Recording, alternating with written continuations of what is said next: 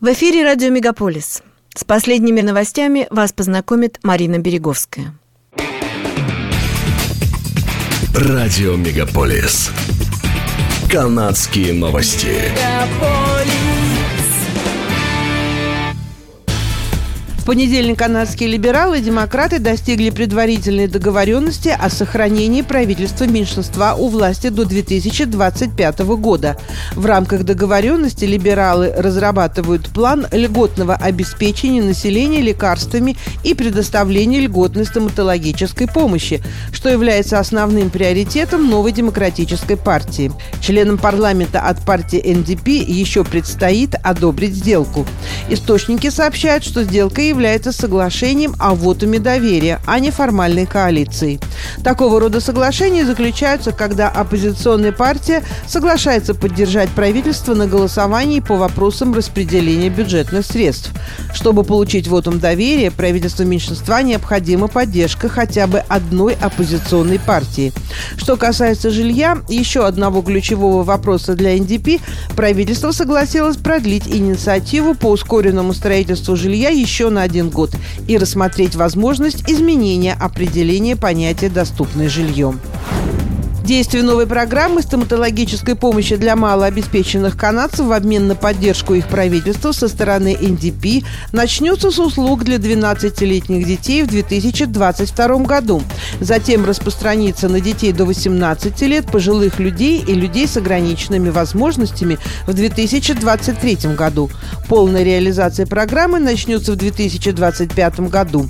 Стоматологическая программа, являющаяся ключевым пунктом предвыборной платформы НДП на 2021 год будет ограничена семьями с доходом менее 90 тысяч долларов в год.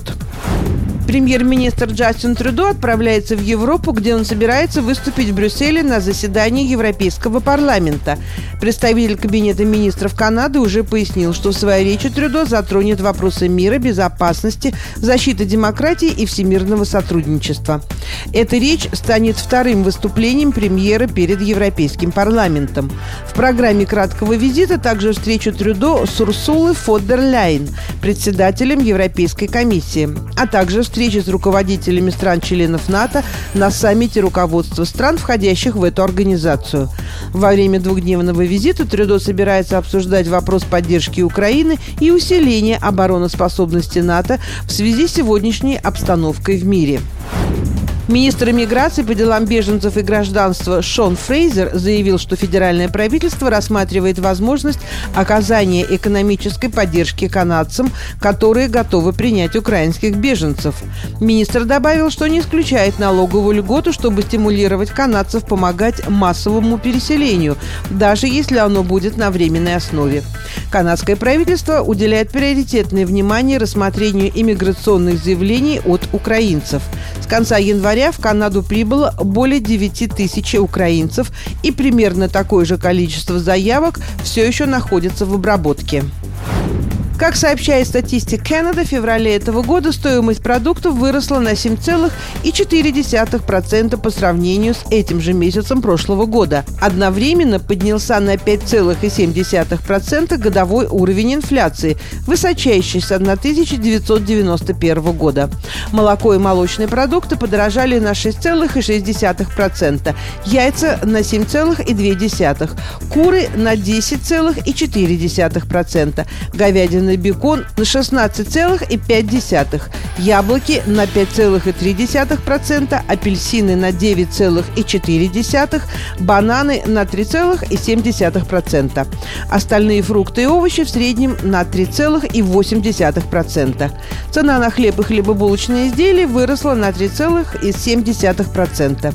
Пиво, вино и спиртные напитки в среднем подорожали на 2,2%. И, наконец, детское питание выросло на 4,3%.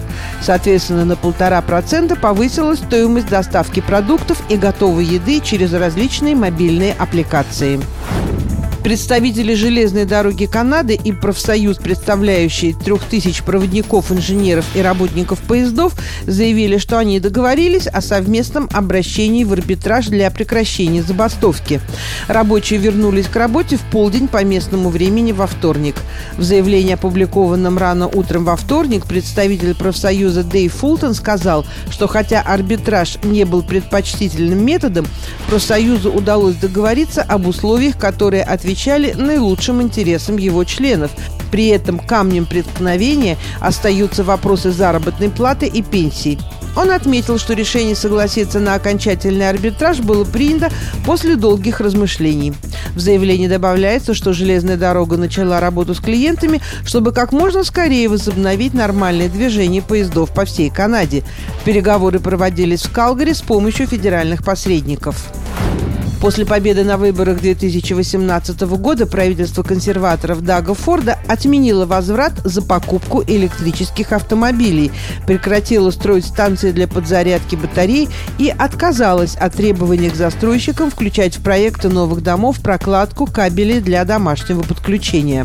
Однако стремительно растущие цены на бензин и приближение июньских выборов заставляют Онтарио пересмотреть приоритеты, пишет газета «Русский экспресс». На севере провинции планируется создание двух новых линий для производства автомобильных батарей, на которые выделено 250 тысяч долларов. Electro Battery Materials Corporation заявила, что ее будущее предприятие в городе Коболт, Онтарио, сможет обеспечить своей продукцией более полтора миллионов электромобилей и создаст 250 рабочих мест. Правительство Онтарио подчеркивает, что эти производственные линии станут первыми в своем роде в провинции, помогая удовлетворять растущую потребность по переработке кобальта, необходимых для выпуска батарей. Это были канадские новости на радио Мегаполис Торонто, которые для вас провела Марина Береговская. Не переключайтесь.